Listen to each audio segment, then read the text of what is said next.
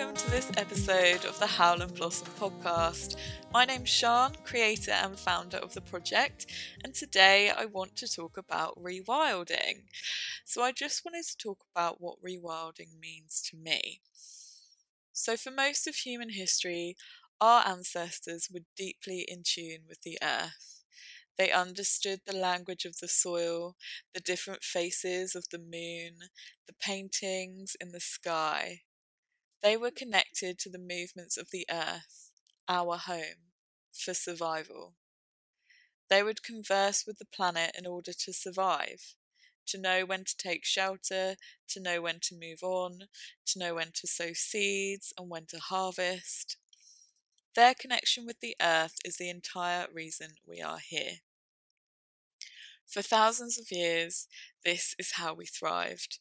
And in the past few decades, we've become so disconnected from the earth and consumed by our devices and technology that we have forgotten the value of the wisdom of our planet. In my lifetime alone, we've gone from VHS to DVD to online streaming.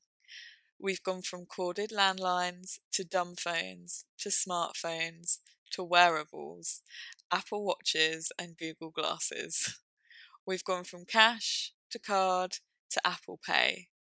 We've gone from playing safely in the local community to connecting with our friends via headsets and Xboxes. In the space of just 30 years, we have seen such extreme expansion of technologies that the fundamentals of who we are as individuals and as communities has shifted. We've seen a huge increase in the mental health issues, the climate crisis is coming to a head, and the political landscapes in the UK and US are increasingly volatile. It's a cruel irony that while we experience more digital connectivity than ever in human history, we are simultaneously experiencing more disconnection from ourselves and each other and our planet. Knife crime and intolerance are at all time highs in the UK. We live in echo chambers online where the algorithms deliver you more of what you want to hear, and so our exposure to and understanding of difference is dramatically decreased. Rewilding is the antithesis of all of that. Rewilding is at first coming back to ourselves, our inner guidance, and our inner peace. It's secondly coming back to nature, noticing the cycles, gaining a reappreciation of the wisdom of our planet, taking our shoes off, walking barefoot, growing a plant on the windowsill, being outside without our phones, gazing at the stars, swimming in the sea.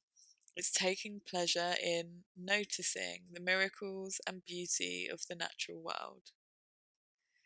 Thirdly, it's connecting with our communities. It's befriending our neighbours. It's understanding that we can be different but finding where we overlap. Ani DiFranco said it best. I know there is strength in the differences between us. I know there is comfort where we overlap. It's reimagining what it means to live together on this planet. It's realizing that we cannot know all of the things or be good at all of the things. It's remembering that we need each other and our wonderful differences to thrive. And it's nurturing that and celebrating that. Tolerance is the bare minimum. And so when I talk of rewilding, I mean all of these things. I mean disconnecting from our devices and reconnecting with ourselves, the planet, and each other. I mean slowing down, getting quiet, and listening to the wisdom that is all around us. Not checking our emails and social media a thousand times a day, or placing too much of our self worth in other people's opinions of us, on the number of likes and followers we have.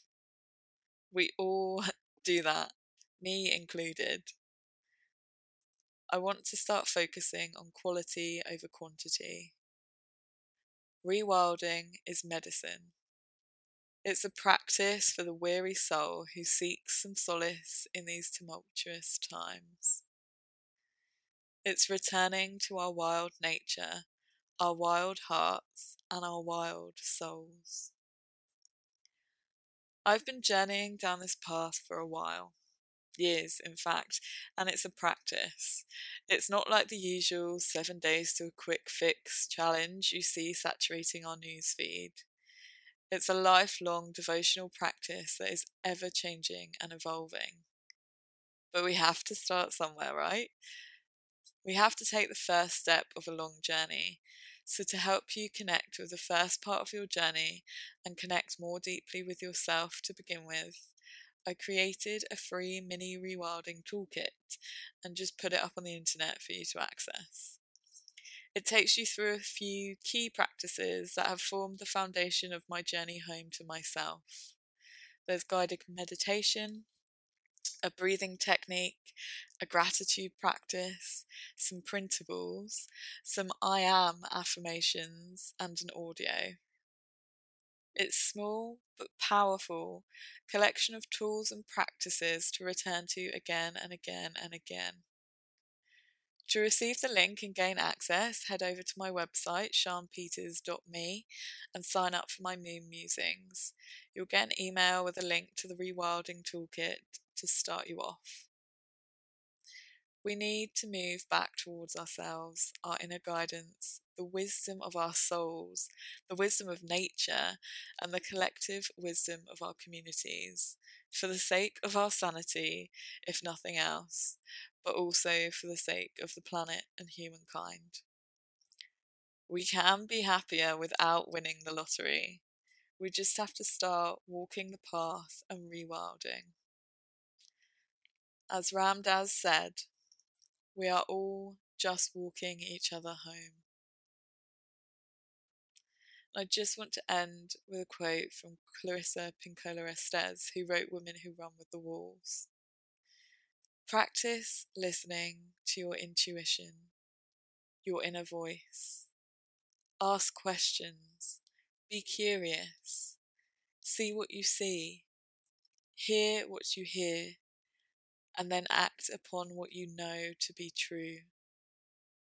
These intuitive powers were given to your soul at birth. Get stuck into the mini rewilding toolkit and if you enjoy it, have a look at our Howl and Blossom community where we do this kind of thing twice a month together online via the power of the internet, escaping our echo chambers and coming home to ourselves, each other, and the planet. Thank you for listening to this episode of the Howl and Blossom podcast. My name's Sean, and you can find out more about me, this project, our community, and our resources over on my website, seanpeters.me. Please subscribe to this podcast, and if you'd like to get in touch with me about what you've heard here, you can do so using the links in the show notes.